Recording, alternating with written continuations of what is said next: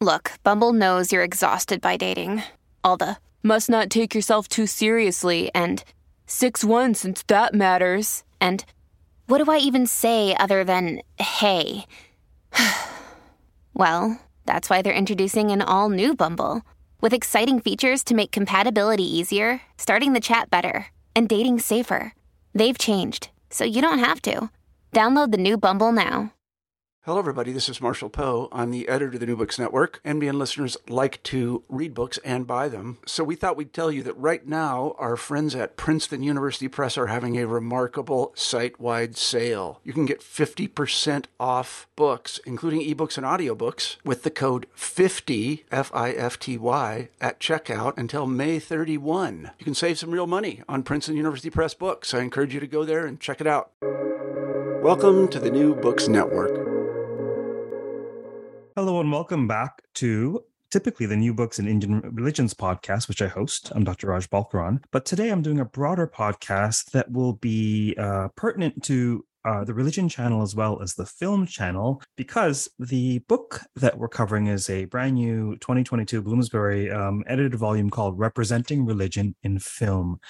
And in addition to being a, a, fascinating topic that's of great interest to me, uh, I've taught in the area for a number of years at the University of Toronto School of Continuing Studies. Um, both of the co editors, my guests today, are sort of in the family. We both have uh, connections to the Department for the Study of Religion at the University of Toronto. And so here we are. Um, I introduced to you Dr. Rebekka King, who is Associate Professor and Co Director of Religious Studies at Middle Tennessee State University, and Dr. Tenzan Eaghll, uh, who's teaching literature and theory in Hong Kong and has a fascinating podcast of his own called called Fascism in Cinema. Um, all of their their bio data and podcast links will be in the podcast notes for this podcast. Rebekka Tenzan, welcome to the podcast. Thank you. Thank you for having us. Yeah, so so about this connection, you know, um, what what was it? We you, I was doing my master's at U of T, Rebekka, when you were doing your, your, your PhD, and for some reason, I found myself hobnobbing with a bunch of um, um, Christianity, uh, Christian studies students, for which U of T is known, I suppose. Um, and I got to know a bunch of you. Uh, probably more uh, pubbing and dining than than conferencing, but but uh, I remember fondly my years doing my master's at U of T. I think that's probably 2007 to 2010 is when we were hobnobbing, correct? Sounds about right? Yep, that sounds correct. And Tenzan, I think you were around at the same time as as that as well, were you? I was, yeah. Although I don't ever, me and Raj never met, did we? When did we have not? But you've been. What, what I find interesting is that you also did your graduate training at uh, Calgary and Toronto, as did I. But I think we might have switched places. Hmm. You did your your master's at Toronto, no, at Calgary, and then your PhD yeah, at Toronto. Correct. Yeah. And I did the opposite. When did you do? Your, what years were your PhD? That might explain why we never met. I was there from 2010 to 2016 in Toronto. Nice. Okay, so so somewhere in there, I ended up going to Calgary for for a PhD. But anyhow, great to speak with both of you tell us a little bit about the genesis because there is there's a there, there are some interesting strands of the backstory that you share in the intro. But but for for our audience here how did this book come into being? Would you like to take this one rebekka? Sure. So i think as you are aware when you're a graduate student um, one of the things that you get the opportunity to do is to teach courses um, after you've sort of finished your comprehensive exams. And University of Toronto is really good about providing venues for their graduate students to teach classes, um, often on sort of an area that is specialized and perhaps somehow related to what they do, but maybe not directly related. Um, and so the religion and film course, when both Tenzan and I were PhD students at the University of Toronto, was a course that was often taught by graduate students. Um, and so we both sort of very eagerly, I guess, applied to teach the class. And Tenzan, I think I taught it before you did. I think I must have taught it in 2009 or something like that.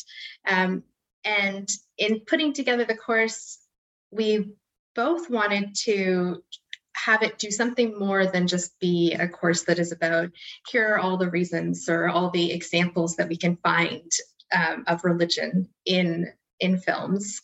And so from very early on in our careers, we were both kind of using this or had this as sort of a side project of interest to us. Yeah, 100%. Also, although in my case, it was it was a little bit unenthusiastic at first. Um, at, at first, when I was given the class to teach, I'd never even taken a class on religion and film. I'd taken a film studies class once, but I'd never taken a specific class on religion and film. And I didn't think religion was in film in any intrinsic manner. So I talked to one of my directors and I was like, how can I teach a class on religion and film if I don't even, you know, think it's in film in some particular way? And she said, well, why don't you make that the basis of your class? Which was kind of the direction of scholarship that I was already picking up, you know, from all my influences from say like McCutcheon and Fitzgerald and everybody else. And so then that kind of became the background for the future development of ideas that are now formulated in this volume. Speaking speaking of the scholarship that you had encountered or engaged up to that point, um, the volume that you've put together fills an important niche. And so, tell us a bit about the state of scholarship um, leading up to this volume in the overlap between religion and film. Well, Rebekka, when you first taught the class, what did you encounter in some of the scholarship you dealt with? Um, well, I think especially back in that time period, so like the early 2000s, there was a lot of focusing on how film is doing something theologically, right? Whether it is telling stories that are going to resonate with people's own sort of religious beliefs or sense of religious selves. Um, there was a sense that film was doing the work of teaching us how to be good people or how to be ethical people through viewing other people making ethical decisions um, on the screen. And I think at that point, the really big turn was this idea that maybe we could start to study film the same way that we study myths, right? And sort of look at religious myths and what they do and say, oh, look, the movies are just modern day myths. And so here we find religion has not has not died. In fact, it's just taken a new form. Praise be, right? And so what was missing in that analysis? What sorts of things? And there's lots of um, great articles, I think, uh, great chapters in the book that that that address this in different ways, but without putting words in your mouth. Um, so what's missing? So what are other ways you know to, to engage the overlap? Well, I found that like the dominant literature um, at the time, as Rebekka was just saying, wanted to treat religion as myth. And in doing so, they never subjected the category to any ideological analysis the books like Screening the Sacred by um, Martin and Ostwalt or Lyden's Religion, Film is Religion, would sometimes have a little bit of an ideological take on the films that they covered, but they'd never submit the category itself. Um, so that they would always, in the end, end up saying something like, you know, religion is being mediated through film, or the audience has ideological analysis. And then, then they would, in addition to that, they would um, want to obscure the real value of ideological analysis by saying that ideological analysis is just a kind of a negative way of looking at how you know say hollywood produces bad values for society. There've been certain books that had kind of done this in the past that used ideological they kind of in a way date back all the way maybe to the um, the frankfurt school which treats ideological analysis according to the um, the uh, what you might call the paradigm model, which views ideology as this you know kind of blanket that governs and darkens our representations in general society, as opposed to seeing ideology as something that each of us partakes in our own value and meaning making. And so, what I think this book adds is it takes a deep critical analysis to look at the different ways that films package both theology and mythology and ideology in a way that obscures the what Althusser called, you know, the interpolative method of ideological creation, which takes place at a very personal level. Um, one other thing that it does is we want to incorporate many of the tools of film studies.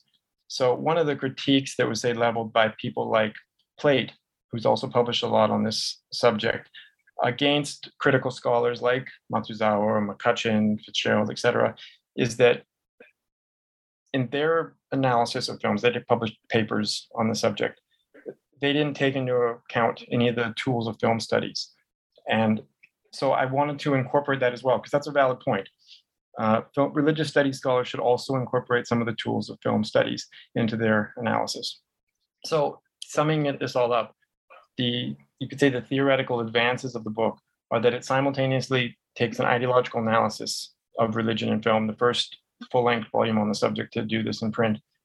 And then in addition, it mixes this with the tools of film studies so that you have a rather innovative way of uh, looking at how religion operates in film. Well, let me rephrase that. You look at how an innovative way of how looking at how religion is represented in film. That key, you know, subtle distinction I think is important in how we phrase it. Because religion doesn't really just like appear in film. It's created by you know directors, screenwriters, actors, and even by audiences in their reception of it. And also by scholars who then look at films and then come up and bring all kinds of assumptions to it. And all this creates various representations about religion in film. Perhaps give us some examples of religion in film, uh, particularly the ones, the examples that are discussed in the volume. Well, I think that's one of the things that we're really excited about this book. So when we first, you know, started talking about what that would look like, uh, we brought the idea to Craig Martin, who is the editor of the series um, that it's in, the Critiquing Religion, Discourse, Culture, and Power series. And I think that Tenzan, I think you have more faith in everyone all the time than I do. But I was like, I wasn't sure that we were going to be able to find a group of scholars who would be able to take up this task um, and would or would want to. And so part of what is really exciting is that so many of the chapters have really taken that seriously and tried to draw in um, different different sort of theories or frameworks from uh, from film studies. So, for example, Rebecca Bartel's chapter looking at magical realism and how that sort of operates within uh, Colombian literature or films, and uh, Tingao's piece on auteur theory. Uh, I don't want to get too close, too far into it at this point, but just sort of thinking about some of how these categories have really worked. Tenzan, who's what would you like to add? Um, I think a great maybe chapter that provides an example is um, Taira's chapter, chapter one on religulous. And part of the reason is because it looks at documentary, and documentary provides an interesting way in which representations in general, ideology in general, is packaged because it's always presented as the real, right? Documentaries always pretend to be like, oh, this is a real representation of what's going on in this particular situation. So in rep- in Religulous, Bill Maher attempts to do that with religion and be like, ah, oh, look how ridiculous religion is.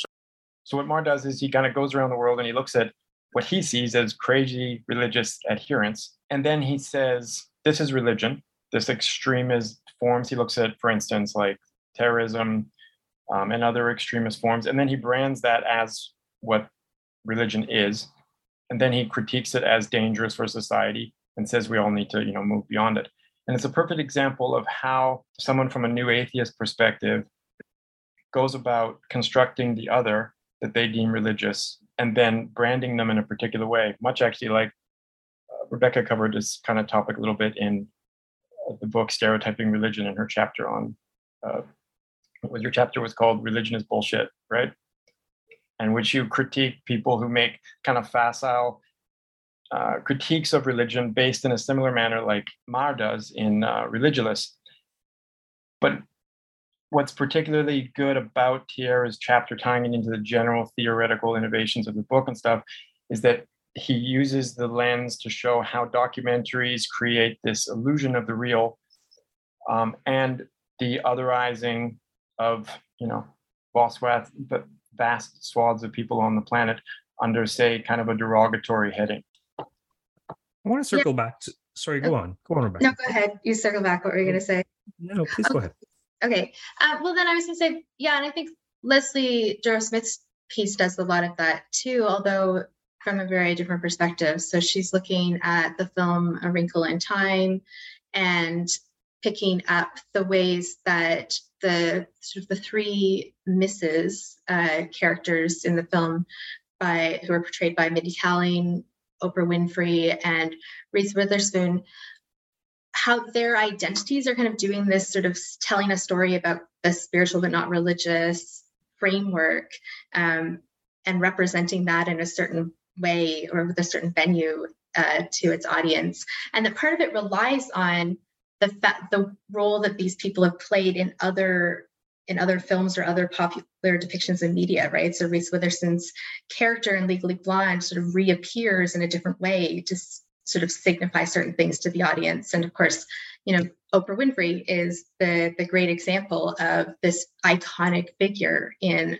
the American consciousness. And so how she's able to represent something about religiosity um, without actually doing anything religious, I think is a really important framework to think about these larger issues that uh, Leslie uh, then uh, studies around kind of race and gender and identity. One other example that um, I just mentioned in the intro of my mind because because it provides an in, there's these three general models by framed religions. So, like the Ten Commandments, you know, can clearly be viewed. Charlton Heston's famous, uh, you know, mega epic, can be viewed easily in theological terms as, say, like a cinematic recreation of the story of Exodus. But it can also be viewed in mythological terms, and has been by people who want to see Heston's portrayal of, uh, you know, fight against tyranny is, say like a universal struggle of the hero in his journey for redemption. It can also be viewed ideologically in very productive ways, though. So I'm going to circle back to something that you said at the outset that's uh, very much related to the point you're making with um, the ways in which people might or have viewed uh, analyze the Ten Commandments, and that has to do with this idea of you know the mythological lens, viewing religion as mythology, and predominance thereof hitherto. Say a bit more about that. So, for example, why is it that that uh, that scholars have predominantly used the lens of mythology while looking at religion and film, and and why is that problematic, in your opinion? I think that part of it is because we we get caught in the frameworks of our discipline right? That so much of what we do is textual analysis that to see film as a text is perhaps just an, a natural way of way of sort of mediating it or interacting with it. But and that's really i think where especially Tenzan's expertise in film studies becomes so important because it allows us to move beyond thinking, okay, well, here's just a text as if it's like a text being performed or read out loud, right? Um, to move beyond thinking of films as scripts to thinking of all of the other components of filmmaking. So the cinematography, the mise en scene, the uh, the music, the the lighting, all of those elements are things that, as scholars of religion, we tend not to pay too much attention to. And in different ways, the contributors to this book have tried to draw upon some of those themes, and um, without trying to do too much, right? But to pull out some of those themes to highlight in their individual chapters. And what I think is really great is that then makes this really lovely collection that is beneficial to scholars um, and even more so i think would be beneficial in the classroom. So um, that what you just said segues to one of the questions i was going to ask later on but it's perfect to ask now. Who do you think would most benefit might most benefit from this volume? Might, might most be interested in it? Um, well, I think the book is perfect for any introductory class on the subject because it, you know, contains a summary of all the previous scholarship on the field and then all these great individual chapters which provide examples of, you know, how to perform a good ideological analysis of religion in film, representations of religion in film, um, that is accessible to undergrads. But it will probably also be useful to graduate studies too, to show how uh, you know scholarly discourse evolves. I mean, the evolution of film studies from the 1980s up 90s in particular up to now is something that's quite interesting that I think is detailed well in the introduction and um, provides a nice, say, uh, introduction to a you know fascinating topic because films films are such a wonderful way to look at how religion is created. You know, in our field, we tend to get bogged down with you know the historical analysis of how religion is created, at least at an advanced level, and that's very important scholarly work to do. But students, I think, respond far more um, far better to like popular topics that they can latch onto. And cinema is something that everybody participates in every single weekend. And every student usually has some opinion about you know, religion and film in some way, the way some particular representation. Yeah, I think we kind of envisioned it as having two roles, like one that you could use this as your textbook for a religion and film class, um, and it would be really meaningful to engage with these themes over the course of a semester, right? There are 12 chapters, and that fits really nicely into, um, at least at the American institutions where we have these 12 to 14 week uh, semesters. But you could also, and I'm not sure if, if Bloomsbury will like me saying this because it doesn't encourage people to purchase entire books, but you could also very easily pull specific chapters out of it in order to think with them, right? So if you were interested in, if you're teaching a class on the, the mythos of Orientalism, right? Uh, you know, Mike Altman's piece on Wes Anderson's Darjeeling Limited is just perfect for that to kind of pull that out and get students excited about doing that work of talking about a very clear representation of this in our contemporary culture as part of a larger course that might be looking historically at these occurrences. Are there other papers that you that you you like for us to touch on in terms of their key themes or subfields or or interests that might be sparked by looking at them? It's hard to pick just one because each provides such a unique and different lens by which to critique how film is how religion is represented represented in film. Uh, in you know Dennis LoRusso's chapter, he does a great job of showing how films that can be read, films like Secret to My Success, for instance, or Joy, can can be read according to what Joseph called the Hero's Quest, which you know influences also mega mega in mega ways films like Star Wars, which is talked about by uh, Richard Newton in our closing chapter.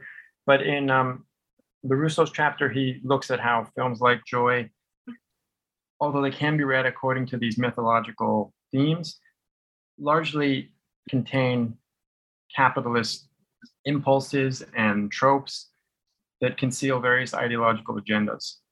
Um, so that's a great example.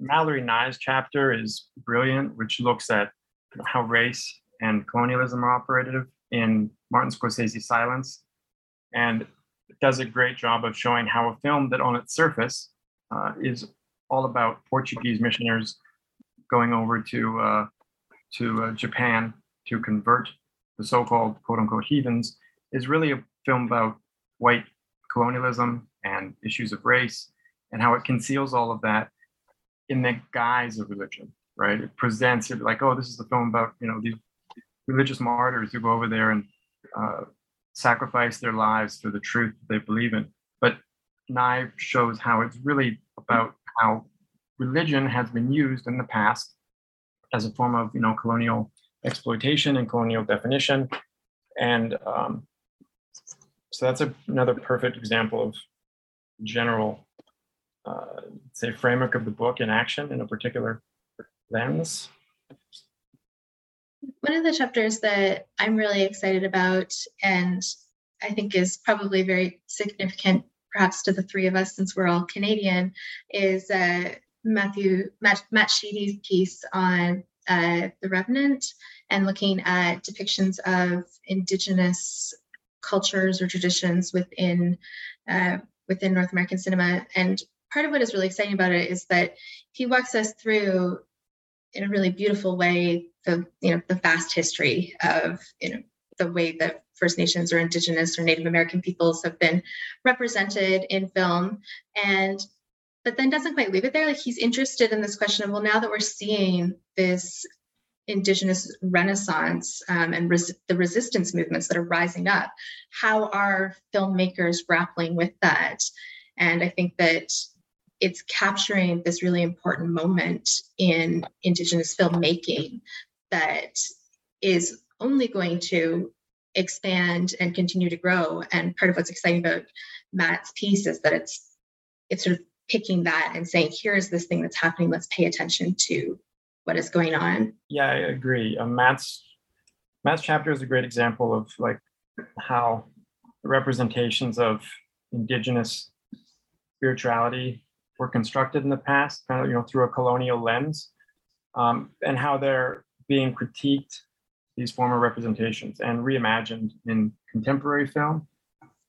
Much like in a similar way, things we often have to do in the general religious studies classroom is you know look at the past and how its religion has been imposed upon peoples or societies, and then how the critiques of the contemporary are affecting how people are seeing it now. Um, it's in that way again, maybe if this is a general theme I'd want to point out that the book, I think, is a microcosm of what we do in religious studies in general. So many of the chapters could have a general application in that way to, say, even introductory classes about religious studies in general, um, because films just in general provide such a great medium to look at how, as cultural actors, we construct worlds of symbolic meaning, but to do so in a way without just assuming some you know, theological or mythological definition of religion as sui generis and standing over and above the material that we're analyzing, but reflected through the narratives that are influencing and uh, representing the past or the present. Did you want to touch on the remaining papers in the volume? I think we've covered most of them at this point, actually, because each of them, as you as you mentioned, uh, there are various. Um, each paper may well contribute to a course on um, various topics. And so maybe we should make mention of the ones that we haven't so far. Well, if you were teaching a course on apocalypticism, you would be pleased to find uh, Aaron Ricker's piece on Hellboy, uh, which really offers a really wonderful sort of framework. Like he did a really great job walking us through what are these different types of apocalypticism and how are they manifest um, rather unexpectedly in Hellboy. Um, and then, of course, there is uh, Beth Singler's work on the Terminator uh, franchise and AI and that. And this is her area of study is related to how we are imagining artificial intelligence and how people are responding um, to artificial intelligence and sort of the threat, the threat of AI. Um, and I think that that really speaks in a relevant way to our to our contemporary experience. It was it was fun reading these chapters as they were coming in during the pandemic. Kind of being alone with my despair but feeling like oh there are people who are formulating these really intelligent ways of thinking about what this tells us about the assumptions we make around uh, around our interactions with with the machine right yeah i think a whole other book would probably be written on writing trying to you know organize a volume during the pandemic um, it's self and experience. Um, oh, yeah, and the, then oh, go ahead. Sorry. I was just going to say the conjunction of Ricker's chapter and Singler's, which follow each other in the volume, do kind of offer quite an interesting way to, a, uh, you know, whereas Ricker's like deconstructing the apocalyptic theme in film through an analysis of, uh, you know, comic book representations in cinema. Singler shows how representations of AI in film play with these themes of you know, like predestination, messianic salvation, and the godlike wrath of uh, of AI, and then how audiences, you know, put that to work in contemporary society, like people who pick up, the, you know, Terminator, for instance, as an example of bad things that will happen to us in the future with the advent of AI upon the world. Um, and Newton's chapter on Star Wars is great for this too, because with Star Wars provided such an interesting example of a movie that not only was distinctly, you know, say created by the director drawing upon mythic interpretations of religion. Um, George Lucas has blatantly stated many times that he drew upon the work of Joseph Campbell and the theory of the, you know, the hero's quest and his formation of like Luke Skywalker and the quest he goes through and stuff. But also with the formation of uh, Jediism, which is just you know a kind of a popular form of uh, popular culture religion.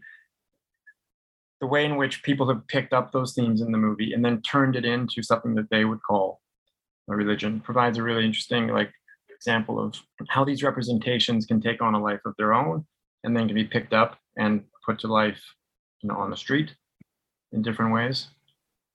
Fascinating. If i'm not mistaken the only one we haven't touched on is sean mcleod's paper. Oh and that's a really good one too so I need to admit that Hereditary is the only film that I haven't watched in this entire book, the volume. Um, I was, I'm not good with horror movies, so I didn't watch it. Um, although I did have two of my students, uh, student workers, uh, watch the film. So shout out to River and Liam. Thank you for doing that on my behalf. Um, but yeah, his chapter despite the fact that I haven't watched the film, is one of my favorites in the volume because I think he's really pointing to the way that we tell narratives about um, mental health, family history, and dy- social dynamics, and how religion almost becomes this easy escape, right? To then turn to the demonic and just, you know, in conclusion, it turns out this isn't this larger social ill that is the problem. The devil did it. Um, but maybe Tenzan, you want to say something just in case I'm misrepresenting it based on having not oh, seen the film. no, that, that's that's perfect. Only thing I would add to it is just the director himself, Ari Aster. He also did uh, Summer Summerland, which, which I also on. have not seen, but I read I listened to the great podcast episode on fascism and cinema on it. oh, thank you. We yeah, we covered that. And it was um what he does is really fascinating because he takes basically like psychological topics, you know, like in hereditary, the most of the film is gesturing towards the fact that the psychotic breaks that the central characters have gone through are due to a hereditary inheritance, you know, psychological issues that are inherited by this uh, son, but by others in the family as well. But then at the very end, there's this twist, and he puts it all upon the emphasis of a cult that's in the family. Uh, I can't remember exactly. I think the grandmother is into witchcraft or something. And again, I'm going to mess it up because the particulars are a little fuzzy. But you know, religion is used as a scapegoat to explain psychological issues. And it's a kind of a simplistic way of escaping the problem of create, creating how evil is created in narratives by um, by jettisoning say the real material conditions of existence. Um, and in summerland he kind of does a little bit of a of a similar thing.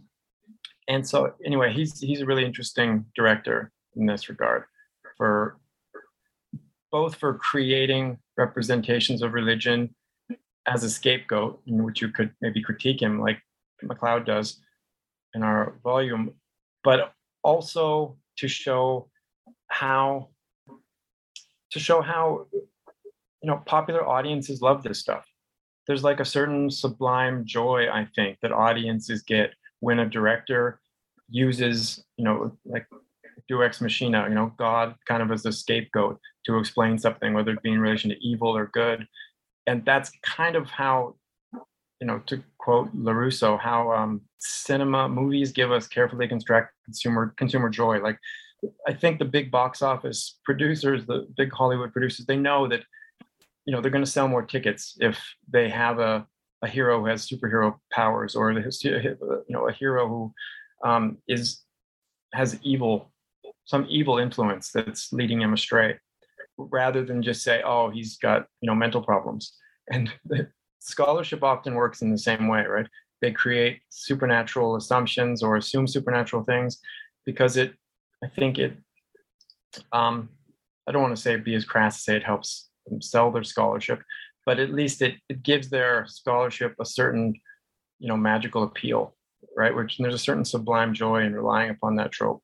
Yeah, and I think that's really at the end of the day what we were hoping this book would accomplish is to do the work of critiquing this idea of religion and showing how that critique is happening in different uh, cinematographic contexts. So, you know, whether it's the way that we see the the, the mythic East envisioned in uh, Darjeeling Limited, whether it's uh, the notion of kind of indigenous sovereignty issues um, and representations of that in films like The Revenant, uh, or if it's in the way that Buddhism is constructed, uh, both for popular audiences. But one of the things that Ting Gao does in her chapter is she actually takes aim at uh, Zizek and his construction of Buddhism, pointing out that as a scholar, he has misunderstood, and that the film actually provides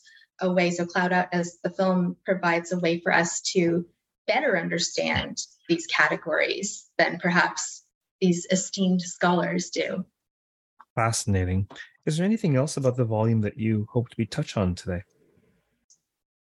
Um, maybe just theoretically, which is something I touch on in the conclusion, which is um, you know how to go about constructing a religion in film course in light of the critique offered to this book, like what kind of a course it looks like at the end of the day, um, how it's different than maybe than the traditional or you know some earlier versions of the course that have been popular in universities around the world, is that instead of trying to define religion, you look at one um, how various representations of religion appeared in the film in the past.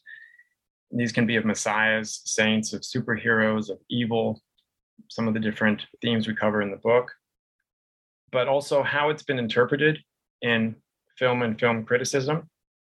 So that at the end of the day, instead of what's po- what was popular, say when I first and Rebekka first uh, taught this class in grad school, where religion is treated as a myth basically that is operative through film and influences audiences in one way or, or another, perhaps sacred, depending on the different scholar you're looking at. Um, you kind of look at religion as film, meaning you see it as a product of its technical and material elements, its ideological elements, um, you know, the money that goes into producing a big film, the assumptions that go into writing a screenplay, the makeup, the costumes, um, the various camera angles, the cinematography, and how all these things literally create religion in popular culture. Um, and I think that at a deep level, theoretically, is what has always fascinated me about this topic and how I went from, say, being a little bit of hesitant to teaching this subject when I first was given the course to really enthusiastically taking it up, is that I began to see that religion, sorry, films provide a perfect uh, venue by which to analyze how religion is created in popular culture at all. Um, and I think I just want to add that I hope people enjoy the book. You know, the the chapters are fantastic, right? It's a, they're each one of them are really great and worth reading. So I'm not worried at all that anyone's going to come and be upset or angry at us about like any of the contributions. But I'm anticipating that there will be a lot of people who have thoughts on topics that we didn't include or films that we didn't include. And so I'm really excited to hear from people about what they would like to see if there was to be a second volume, for example, of this book um, as part of the Critiquing Religion uh, series. And that gives me a chance to plug the series. Uh, Craig Martin is the editor for this series, and um, I was chatting with him recently, and he mentioned that he is always looking for proposals. So uh, take a look at the other books that are part of the series. Um, they're not all obviously film. There's a, a different array of types of books, and so if that's something that appeals to you and your scholarship, maybe some of your listeners would be interested in sending him a proposal. Excellent. Thanks so much for appearing on the podcast today. Great. Thank, Thank you. you. For those of you listening, of course, we've been speaking with uh, Dr. Rebekka King and Dr. Tenzan Eaghll, um, co editors of a fascinating new Bloomsbury publication uh, representing religion in film. Until next time, stay safe, stay well, keep listening, keep reading, keep looking for religion in film, and look more carefully in terms of how that religion is represent- represented. Take care.